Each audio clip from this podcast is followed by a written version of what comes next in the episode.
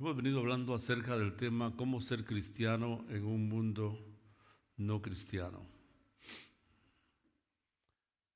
Nunca ha sido fácil ser cristiano. Ser religioso es sumamente fácil, porque la religión básicamente se va por las apariencias, el maquillaje. La religión, ya ustedes saben, tenemos cientos de miles de religiones en el mundo. Pero el estilo de vida que Cristo nos dejó es un estilo de vida que es un estilo de vida radical, por decirlo de esa manera, radical. Es decir, no es como todo lo que nos da la religión de Mahoma, Confucio, Buda, judaísmo, etc. No, es un estilo de vida. Es un estilo de vida que nos sirve para hoy y para la eternidad, cuando estamos en el cuerpo y cuando estamos fuera del cuerpo. No, es cierto, no ha sido fácil. Nunca ha sido fácil. Pero ahora es un poquito más desafiante en estos días. Pero tampoco es imposible, porque Dios nos ha dejado los recursos para que podamos vivir la vida cristiana como Él quiere. Y Dios sabe, mis hermanos, que somos humanos, somos uh, débiles y pecadores, pero como digo también, no es una excusa para decir, pues todos somos pecadores y el que esté sin pecado que me tire la primera piedra. No, no se trata de eso. Se trata también de, a la par de la S de la salvación, ponerle la S de la santificación. Somos llamados a santificarnos, separándonos constantemente del mundo, no aislándonos en las eh, cuevas por allá, en las eh, montañas, como algunos monjes lo han hecho a través de los siglos, sino viviendo dentro de, como un barco que va dentro del agua, pero que, que va superando el desafío de que el agua no entre en él. Una vez que el, el agua empieza a entrar en el barco, el Titanic, por ejemplo, se hunde. Y una vez que un cristiano permite que las corrientes del mundo, la filosofía del mundo, y todo lo que el mundo trae se meta en su forma de pensar, termina haciendo lo que el mundo hace. Entonces se hunde. Este cristiano, esta cristiana se hunde. Y eso lo vimos en la historia de Noé, cuando Dios visitó la civilización de ese tiempo y cómo Dios mostró desagrado cuando vio que la sociedad de ese tiempo estaba completamente pervertida, llena de inmoralidad, de violencia. Y Dios decidió el fin de esa sociedad por el diluvio. Después vimos un poco acerca de Lot, también es un personaje de la Biblia. Lot y su familia viviendo en Sodoma y Gomorra. Sodoma y Gomorra es muy conocida por nosotros, ¿no? Tenemos Sodoma aquí. Ya Oklahoma es, pues, eh, en un porcentaje grande ya es una caricatura de Sodoma y Gomorra. Ya no, digamos la ciudad del pecado como Las Vegas, Hollywood. Ya no hablemos de otras cosas que han traído tanta perversión a la vida de la sociedad aquí en los Estados Unidos. Interesantemente, ah, en el siglo pasado, uno de los ideólogos comunistas, cuando hablaba de impulsar el comunismo, se expresó de esta manera. Este este es un préstamo que le hago a este ideólogo hablando del comunismo, dijo, los obreros y los campesinos son nuestros idiotas útiles a quienes usamos para nosotros alcanzar el poder. usted se da cuenta, solo las cosas cambian. Los oprimidos, entre comillas, de hoy son los opresores de mañana. Y eso lo tenemos. Cuba, Nicaragua, Venezuela, en África, el Congo, Siria y tantos otros países donde esta ideología ha entrado. Pero ya no se habla hoy de un comunismo de esos años, eso ya no, ya no son tan tontos para hacerlo. Ahora nos están metiendo el comunismo reciclado en lo que se llama la, nueva izquierda. Y esto no es política, estas son realidades que estamos viviendo, porque esta filosofía está entrando a nuestras familias, a nuestros hogares, a nuestras universidades, a Washington, a los capitolios de los estados, y está vez tras vez trayendo debilidad y corrupción a la sociedad. Por eso el Señor dijo en Lucas capítulo 17, como en los días de Noé, así también será la venida del Hijo del Hombre. Comían, bebían, se casaban y se daban en casamiento hasta el día en que entró Noé en el arca y vino el diluvio y los destruyó a todos. Asimismo sucedió, dice, en los días de Lot. Comían, bebían, compraban, vendían, plantaban, edificaban. Mas el día en que Lot salió de Sodoma, llovió del cielo fuego y azufre y los destruyó a todos. Así será el día en que el Hijo del Hombre se manifieste.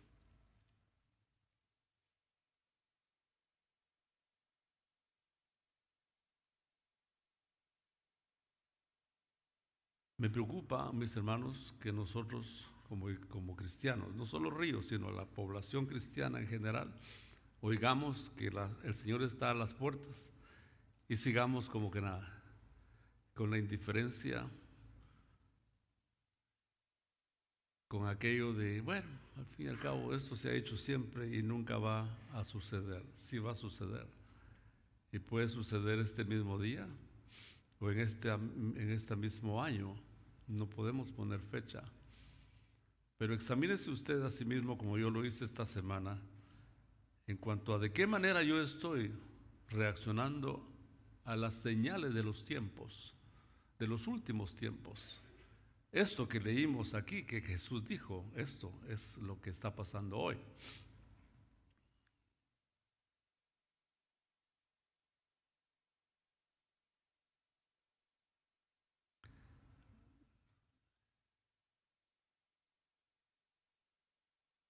Y tenemos que ubicarnos y movernos con los tiempos en cuanto a la expectativa, la expectación de que el tiempo de, la, de nuestra sociedad se está acabando. Y en algún momento el Hijo de Dios irrumpirá en la historia humana para establecer su gobierno.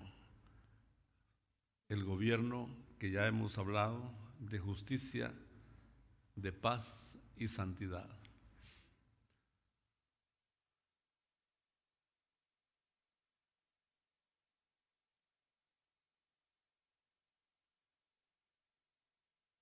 Estamos, eh, tengan paciencia, he estado enfermo y, por eso este, mi mente no está trabajando a la misma velocidad, eh, pero aquí estoy para servir al Señor y, presentar mi cuerpo en sacrificio, como la palabra dice, que presentemos nuestros cuerpos en sacrificio. Y por eso, entre paréntesis, agradecería que no se me acerque porque lo que tengo, aunque no es contagioso, sí se puede transmitir. Aleluya. Solo estoy viendo a ver si ustedes están tan, tan allá como yo, ¿verdad? Pero no, yo creo que ustedes están aquí. Perfecto. Así que no se me acerquen porque no es nada de eso que ustedes temen, no, pero, pero yo no quiero que ustedes lo tengan. Así que déjenme por ahí aisladito este día por lo menos, ¿ok?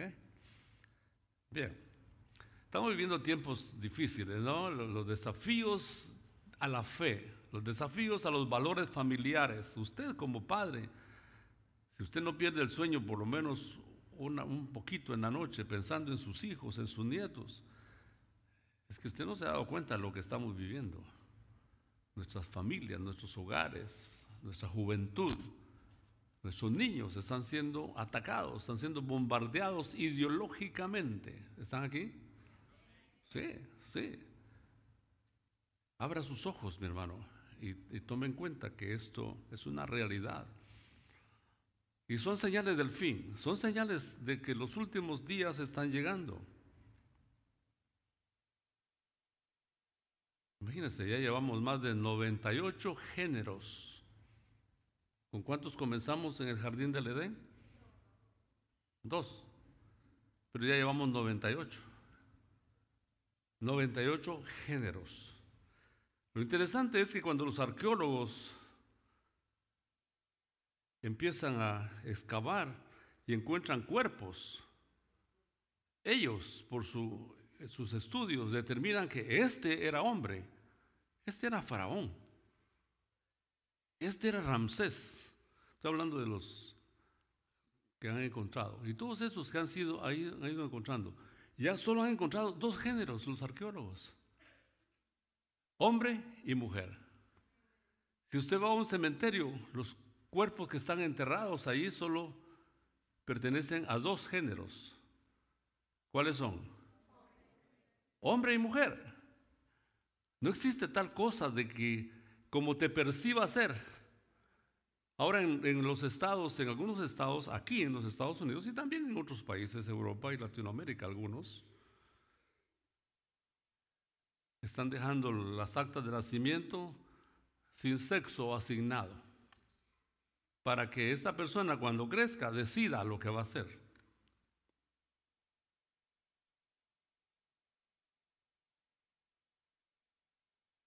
ahorita que, lo pienso, el Señor Jesús dijo, más al principio, dijo él, varón y hembra los hizo. Eso es lo que fue lo que dijo el santo hijo de Dios. Varón y hembra los hizo. A propósito, si a usted le dicen, ¿qué? ¿Tú, estás creyendo eso que, te están diciendo ahí? De que el diluvio, de que la creación, de que Sodoma y Gomorra, de que Jonás, de que esto, de que lo otro, eso no existe.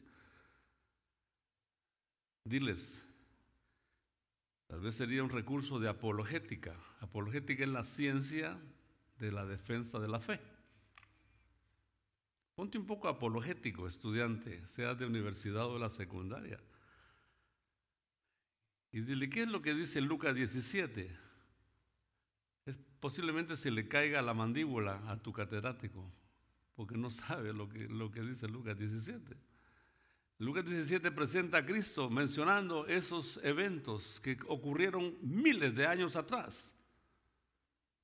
Jesús reconoció que la palabra del Antiguo Testamento es palabra de Dios. Y por eso él dijo, como en los días de Noé, más al principio, la creación, de Lot también habló, de Jonás también habló y habló de muchas cosas más del Antiguo Testamento. Así que toda esta palabra es palabra de Dios. Es inerrante, es decir, no tiene errores. Es infalible, no se equivoca.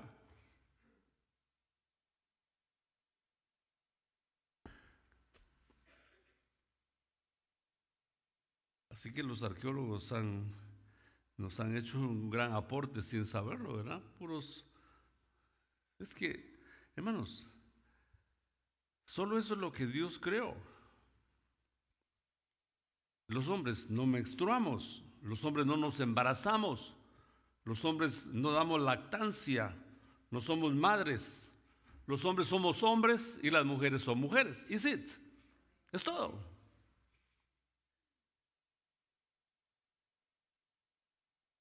Ahora no piense que estos son temas moralizadores, de política, no, no, no.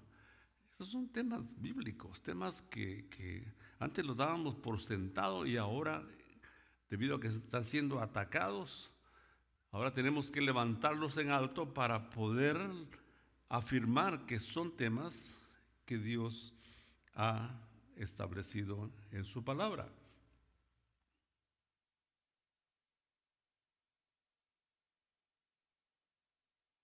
Esta, esta, este señor, que es señor, aunque se llame Anne Jacapón, ¿les parece conocido ese nombre? Anne Jacapón. Es la nueva dueña de Miss Universo. ¿Eh? ¿Se da cuenta de lo que estoy hablando? Él es hombre, pero parece como mujer porque se autopercibe como transexual. Ya ustedes saben todo el problema que hay ahorita con eso de que el Miss Universo aquí no, la de aquí de los Estados Unidos ganó el concurso y hay una tremenda protesta por eso, pero ese es un asunto que, que no quiero mencionar. Solo estoy diciendo que hasta dónde hemos llegado, que todo esto está penetrando el mundo del entretenimiento, que antes era tan inocente, de repente en el desfile de las flores que tenemos cada primer año, cada primer día del año, ahí también van a, salir cosas relacionadas con, con esto. Si ustedes vieron un poco del, del Miss Universo, se dieron cuenta cómo, cómo sutilmente están metiéndole en la mente a las personas para que sean open mind y puedan darle cabida a todas esas diversidades, porque hay que respetar, sí, hay que respetar, es lo que dije el domingo pasado aquí. Yo tengo un respeto por la persona, sea que se perciba una vaca o una ballena, bienvenido. ¿Eh?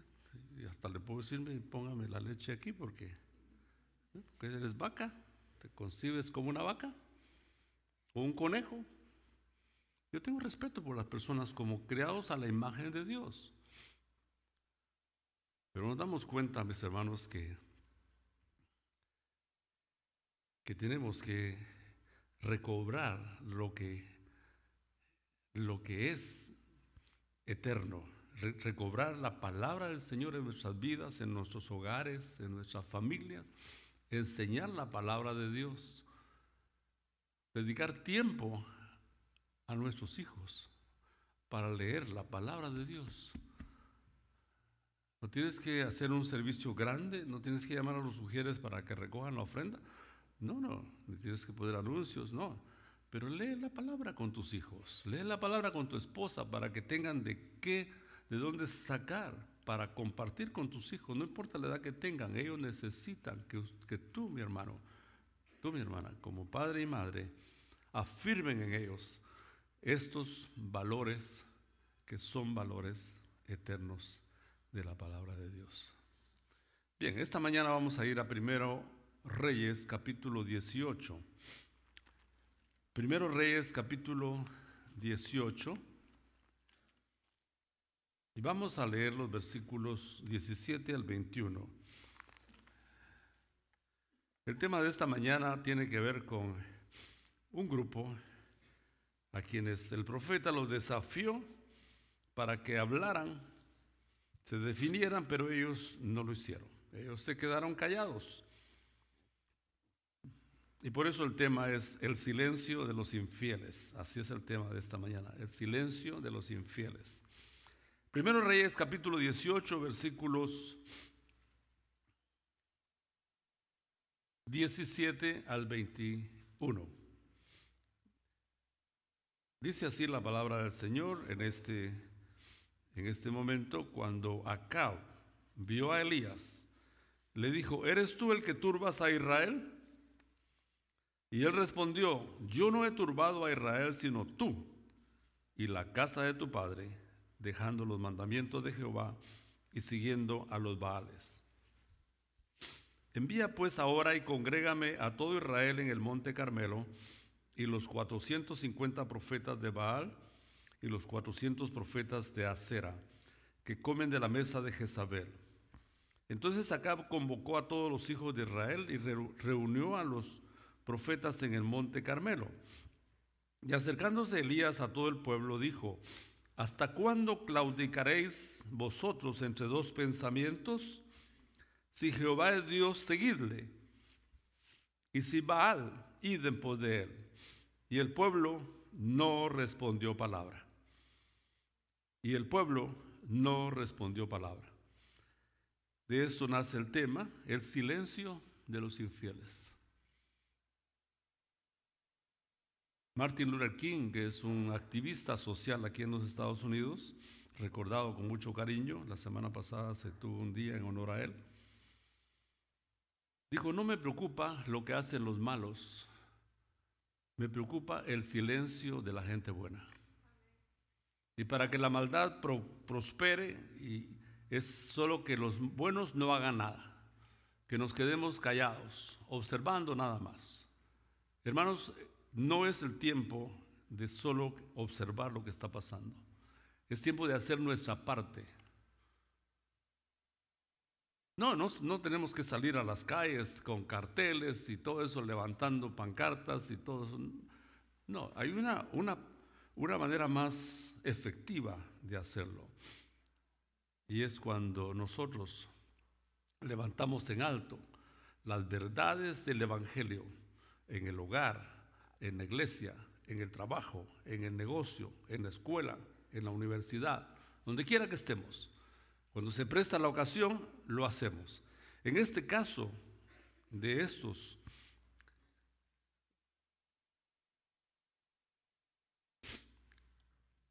el pueblo de Israel, dice que el pueblo no respondió palabra. Esta confrontación, mis hermanos, entre el profeta Elías y los profetas de Baal fue dada en tiempo del rey Acab.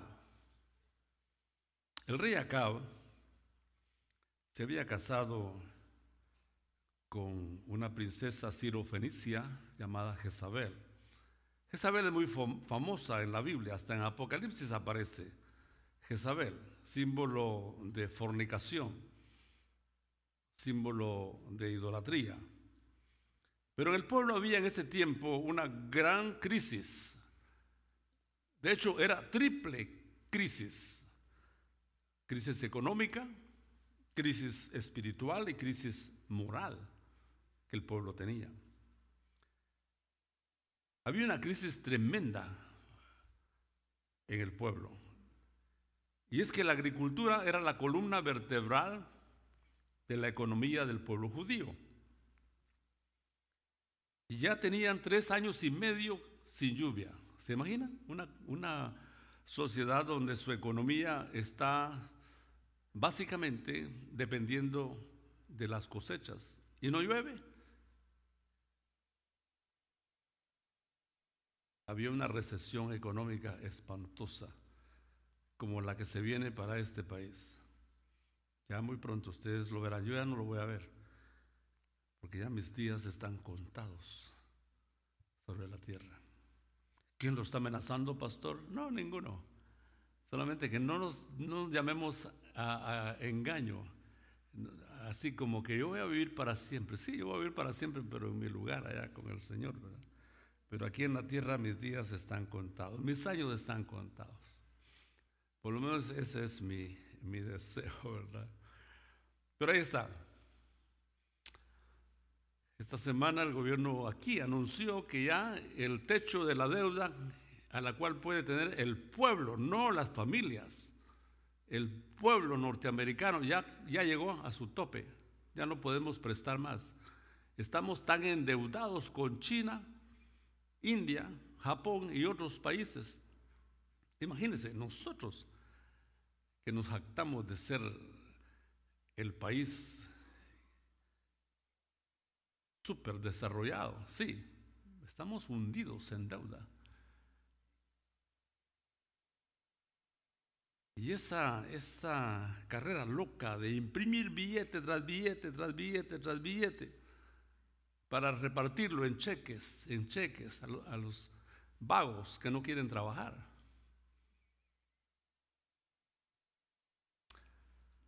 Ah. Eso nos está llevando a la crisis económica que ustedes, a veces ustedes no, pero sus hijos lo van a ver. Y es necesario que pase esto para que Estados Unidos deje de ser el país que tiene control militar y económico del mundo. Eso está, eh, anticipado, así va a ser, así va a ser, porque este país tiene que dejar de ser eso para que, eh, para que Israel quede sin protección, porque este, este país es amigo de Israel Y de ahí la explicación por qué Dios no ha hecho algo con este país. Alguien dijo, si Dios no castiga a los Estados Unidos, tiene que pedirle perdón a Sodoma y a Gomorra. Posiblemente sea un atrevimiento hablar de esa manera, solo estoy repitiendo lo que esa persona dijo al ver la maldad que hay en nuestro tiempo. Pero este pueblo, este pueblo de donde estaba Elías, era un pueblo metido en una crisis económica espantosa, pero no solo eso, sino que había una crisis espiritual también. El pueblo se había alejado, mis hermanos, de la adoración verdadera al Dios creador, al Dios del cielo.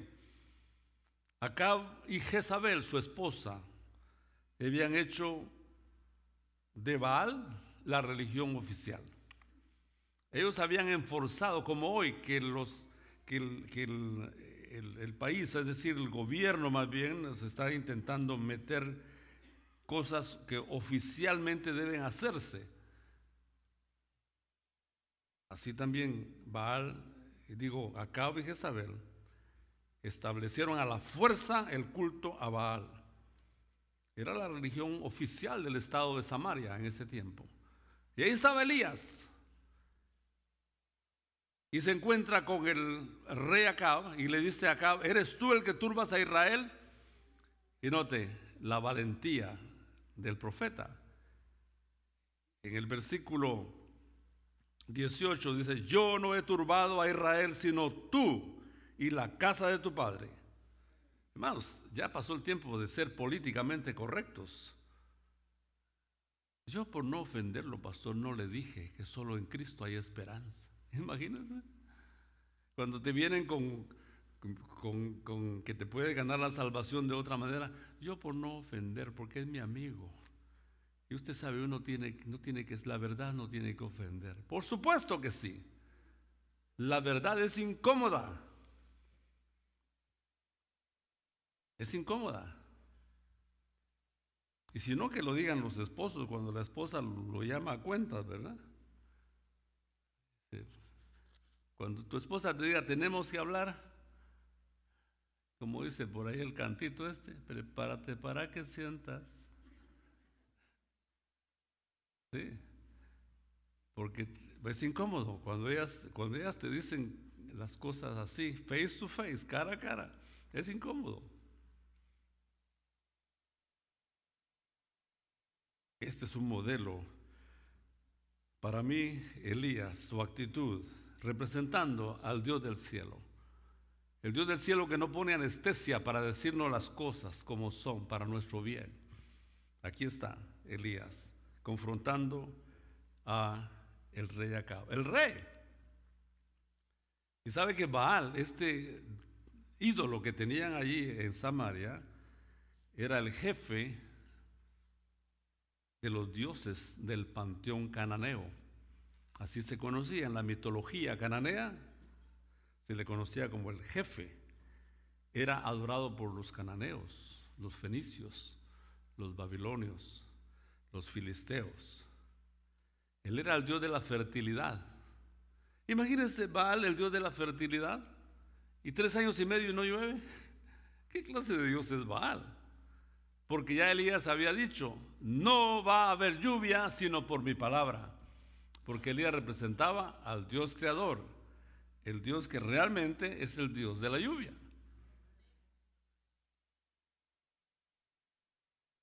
Y ahora tienen ellos adorando a Baal tres años y medio sin lluvia. ¿Qué clase de Dios es ese que no provee? Esa es la contradicción de la idolatría. Que el hombre adora lo inútil de un ídolo.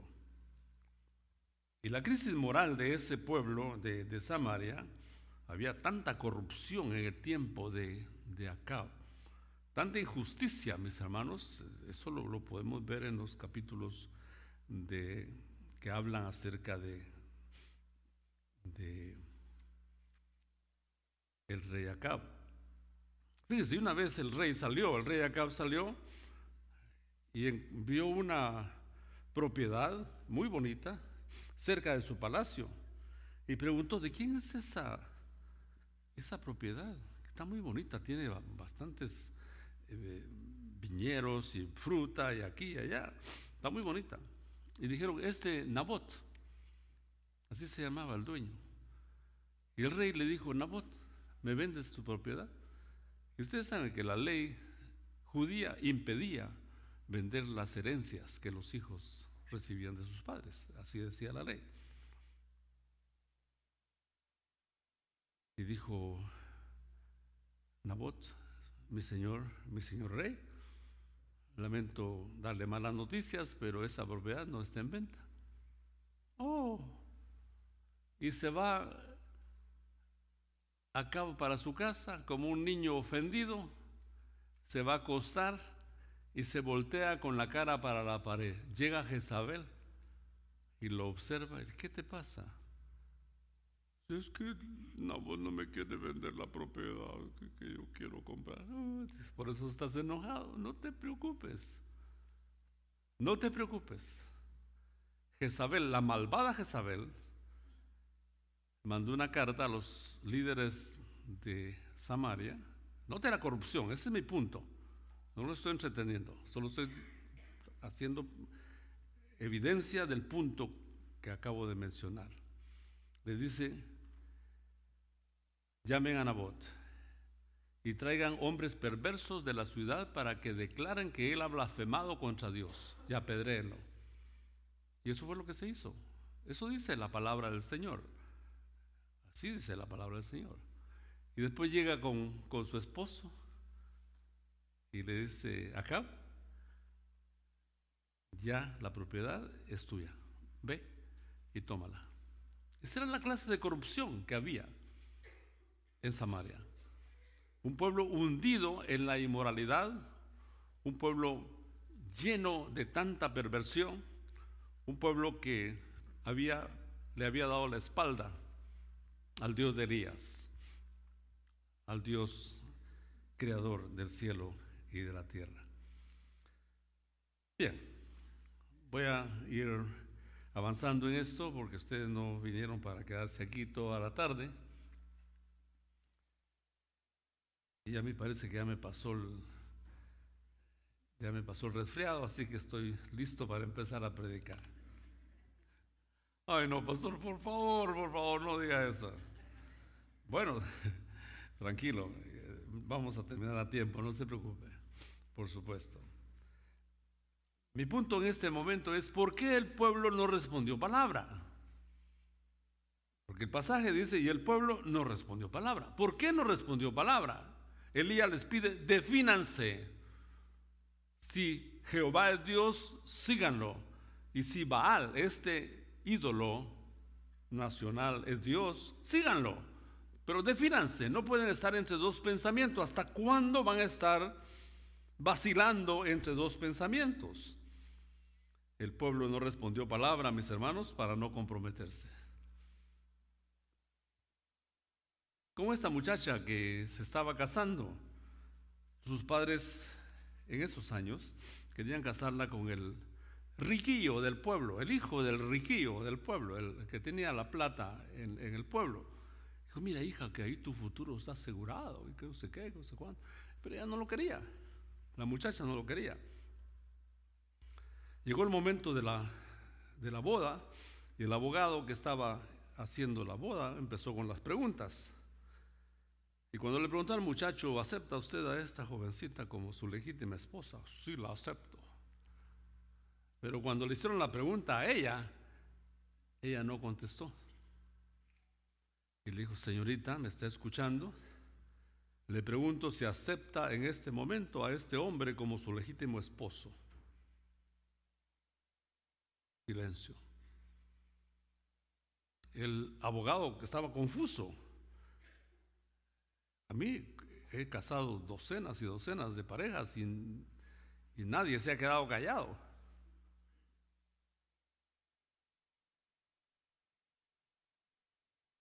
Solo sé que eh, en, mi país una vez se casó un muchacho como de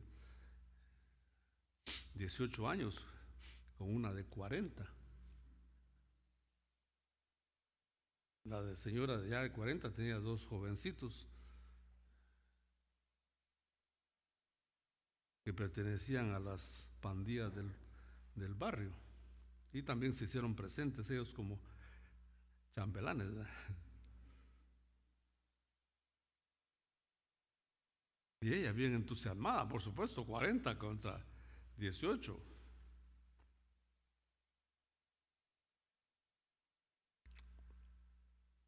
Cuando le preguntaron a ella, ¿acepta a este joven como su... Claro que sí, lo acepto, por supuesto que no. Pero cuando le preguntaron a él, él estaba así todo haciendo, como decimos en Guatemala, pucheros. Jovencito, jovencito le decía el abogado. Este es otro caso, no, es el mismo que le dejé atrás. Ya, ya voy a regresar ahí. Aguánteme porque al fin y al cabo son los últimos días estoy con ustedes.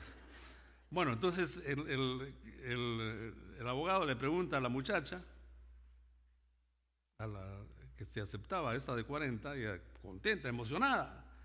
Pero el pobre muchacho estaba ahí. Y entonces cuando ella le pregunta, joven, ¿usted acepta esta señora? Y la miró hacia como su legítima esposa. Y ante el silencio del joven, ella contestó, sí me acepta, dijo. Imagínese. ¿Promete usted ser fiel, dijo el abogado, a ella en la enfermedad y en eh, salud, etcétera, etcétera? Callado. Sí, promete, dijo ella. Híjole, esas cosas no van bien.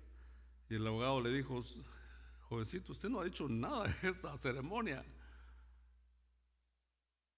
¿Tiene algo que decir? Dijo, sí, dijo, oren por mí. Bueno, ese es un caso aparte. El otro, la jovencita no contestó. ¿Hubo matrimonio o no hubo? No, por supuesto. No contestó para no comprometerse. Y ahí mismo el abogado dijo, en vista de que vamos a cancelar esta ceremonia, no ha ocurrido nada en este momento. Eso es real, los periódicos lo publicaron, en los periódicos de mi país. Este pueblo no dijeron que no ni que sí, simplemente se quedaron callados. ¿Por qué? No querían comprometerse, querían estar coqueteando con Baal y querían recibir de Dios su bendición. Y eso no es posible. Eso no es posible. Dios es un Dios que exige nuestra absoluta y completa lealtad.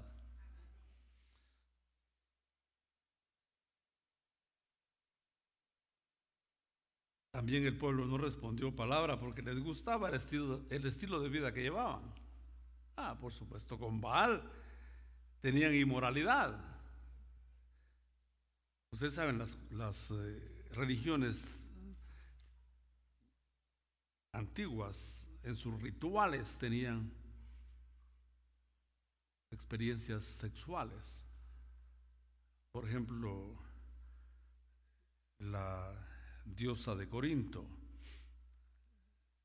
la diosa Afrodita, tenía mil sacerdotisas que tenían sexo con los participantes en los rituales.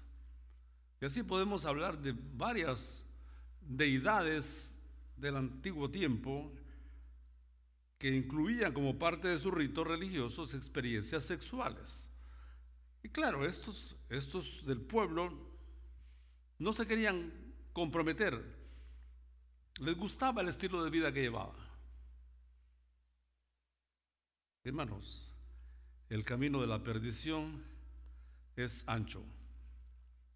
¿Están aquí todavía? Cristo lo dijo en el capítulo 7 de Mateo.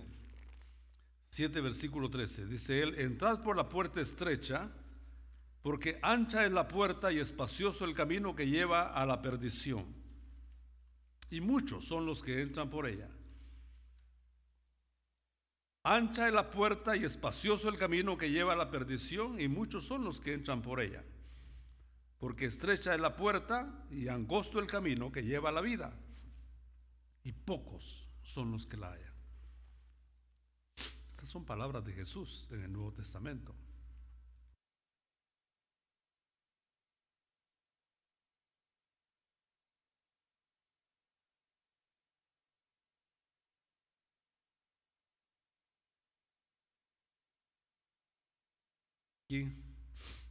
con la tercera razón por la que ellos no contestaron. Ellos no contestaron por miedo a ser diferentes a los demás. Oh, quedar mal con Acab, quedar mal con Jezabel. No, por supuesto. Aquí tenemos nuestros empleos, tenemos nuestros negocios, nuestro trabajo, todo está bien. Y si estamos del lado del, del Estado, del lado del gobierno, vamos a estar bien. El pueblo no respondió por miedo a ser diferentes a los demás. ¿Por qué? Porque el rey Acab y la reina Isabel adoraban, Jezabel más bien, adoraban a Baal. Y la mayoría del pueblo lo hacía. Ellos eran como el camaleón. ¿Han oído de ese reptil, el camaleón? ¿Cuántos saben que existe un reptil llamado camaleón? ¿Ve? El camaleón dice que cambia colores según la ocasión. Y me metí a investigar porque no creo, yo cuando vengo a pararme aquí enfrente, investigo lo que voy a decirles. Me metí a investigar a este animalito y decía ahí que refleja a las personas inconstantes que cambian de opinión o de actitud por conveniencia. ¿Oh, me conviene? Por supuesto que me conviene. Mañana, me defino como cristiano, pero pasado puede ser que no, porque me conviene. No quiero sufrir el rechazo social de mis amigos y de la sociedad. Es que hermano, ponerse del lado de Dios requiere valor. Requiere valor. Y requiere convicción. Hay muchos creyentes en el mundo que tienen creencias. De aquí, del cuello para arriba, tienen creencias y son 100% correctas, pero les falta convicción aquí en su corazón. Esa convicción que nos lleva a dar incluso la vida por nuestra fe. El pueblo no respondió palabra por ser miedo, por ser por miedo a ser diferentes a los demás. Cuidado, hermanos, con eso. En cierta ocasión, una señora que del campo puso 18 huevos debajo de su gallina. La gallina llegó el momento y los empezó a incubar Pero por allá encontró otro huevo un poco más grande. Era un huevo de pato. Y se lo metió también debajo a la gallina. Y la gallina incubó a los 19 huevos, 18 de pollo y uno de pato. Cuando llegó el momento, los pollos empezaron a salir y también salió el pato. La gallina lo vio. Este tiene las patas un poco más anchas que los demás. Y también tiene el pico más largo que los demás, ¿verdad? porque los patos tienen el pico un poco más largo y las patas también un poco más anchas. Discúlpeme, estoy, estoy comunicando esto con ustedes. Que algunos me miran como que, ¿qué es eso? ¿Qué es un pato, pastor?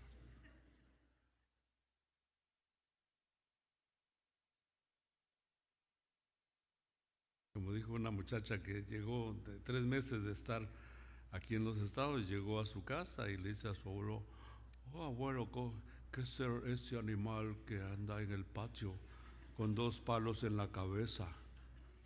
Es una vaca, mija. Imagínese. Bueno, pato, ¿Sí? ¿Estamos aquí? Pato. Ok, pato y pollo, ¿no? Son diferentes. Ok, entonces, esta gallina miró a sus animalitos y con esa bondad de toda madre, estoy hablando de los animales, de la gallina madre, empezó a guiarlos a todos y allá iban los pollitos caminando detrás de ella y el pato también. Ya ves, porque hasta caminan diferente, ¿no? Sí, ok. Y todo marchaba bien hasta que un día pasaron enfrente de una poza de agua. Entonces el pato corrió y se metió y los miraba a sus hermanitos, no, no hermanitos, a los que suponían ser sus hermanitos, los miraba así, como raro, como quien dice, venga, y los pollos se le quedaron bien. A ver, qué divertido eso, pastor. No, no está tan divertido. El creyente define quién es cuando está frente a la tentación, frente a la atracción pecaminosa, el creyente define quién vive en él. Somos llamados a ser santos y a separarnos del montón, aunque todos lo hagan. Nosotros somos llamados a ser radicales y en ese sentido podremos socialmente ser raros, raros. Así que muchachos, yo reconozco la presión que ustedes tienen, los que estudian en las escuelas, donde empiezan los demás a, comparar y a mostrar fotos de las muchachas, ni siquiera son novias, las muchachas con quienes tienen experiencias sexuales ellos, pues, experiencias íntimas. ¿Y tú? ¿Con cuántas te has acostado? Y el creyente, pues a veces, el jovencito, tal vez de repente gasta miente. Yo solo con dos. O a veces es empujado a esas experiencias que vienen generalmente acompañadas con experiencias de drogas, Incluso hasta he, leído acerca de en la secundaria muchachos que hacen experiencias con cosas ocultas, como el Ouija, por ejemplo. ¿Ah, ¿Saben lo que es eso? Ouija. Consulte su diccionario, por favor. Algo que se puso de moda hacer. Hermanos, este pueblo no contestó a Elías porque el pueblo tenía miedo a ser diferente. Hermanos, no, sea, no tengamos temor de ser diferentes al mundo. De hecho, somos diferentes. Podremos ser como el pato o como los pollos, diferentes, completamente diferentes. El Señor Jesús dijo, están en el mundo, pero no son del mundo. Termino aquí, mis hermanos, con esta reflexión. El rey Acab y la reina Jezabel y su familia tuvieron un final trágico. Si quieren leer la historia en su casa, pueden leerla en los capítulos 9 eh, y 10 de Segundo Reyes. Ahí está, se narra el fin trágico. Las familias, los individuos que queremos un futuro diferente, tenemos que definirnos en el camino del Señor. Los que somos fieles a Dios en esta tierra, viviremos con Él en la eternidad. No es nada eh,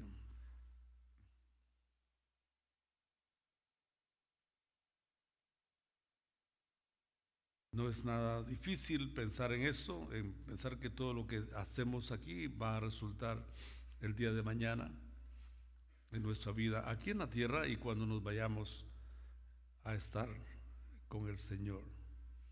Es tiempo, mis hermanos, de definirnos, no como estos que guardaron silencio, se quedaron sin decir nada, porque tenían miedo de identificarse con los demás, de ser diferentes de los demás. Dios nos ayude para que estos relatos de la palabra del Señor sean un estímulo a nuestra fe y vivir lo que Él nos ha pedido que nosotros vivamos. Vamos a cerrar aquí eh, este tiempo de predicación y devolvemos el tiempo a los hermanos que van a guiarnos en el culto, en el canto final. Oremos. Padre, gracias te damos porque en ti tenemos, es cierto, un camino angosto, pero no un camino que nos robe la paz, el gozo, la alegría de la vida. La verdadera alegría está en ti y por eso te damos gracias, porque tu evangelio no es opresor. Tu evangelio es un evangelio de libertad y podemos disfrutar la verdadera vida en Cristo Jesús. Nosotros hoy al leer este relato de Elías con el pueblo de Samaria, somos desafiados a definirnos, a no guardar silencio, a estar contigo, Señor. Te damos gracias porque podemos contar con la ayuda tuya, la guía que tú nos das para vivir tiempos de lealtad contigo. Vivir nuestra vida definidos en el camino, la verdad y la vida que es Cristo Jesús. Te damos gracias por todo lo que nos has mostrado esta mañana en el nombre y por los méritos de Cristo Jesús, nuestro Señor y Salvador. Amén. Dios bendiga su palabra, mis hermanos, nuestros corazones.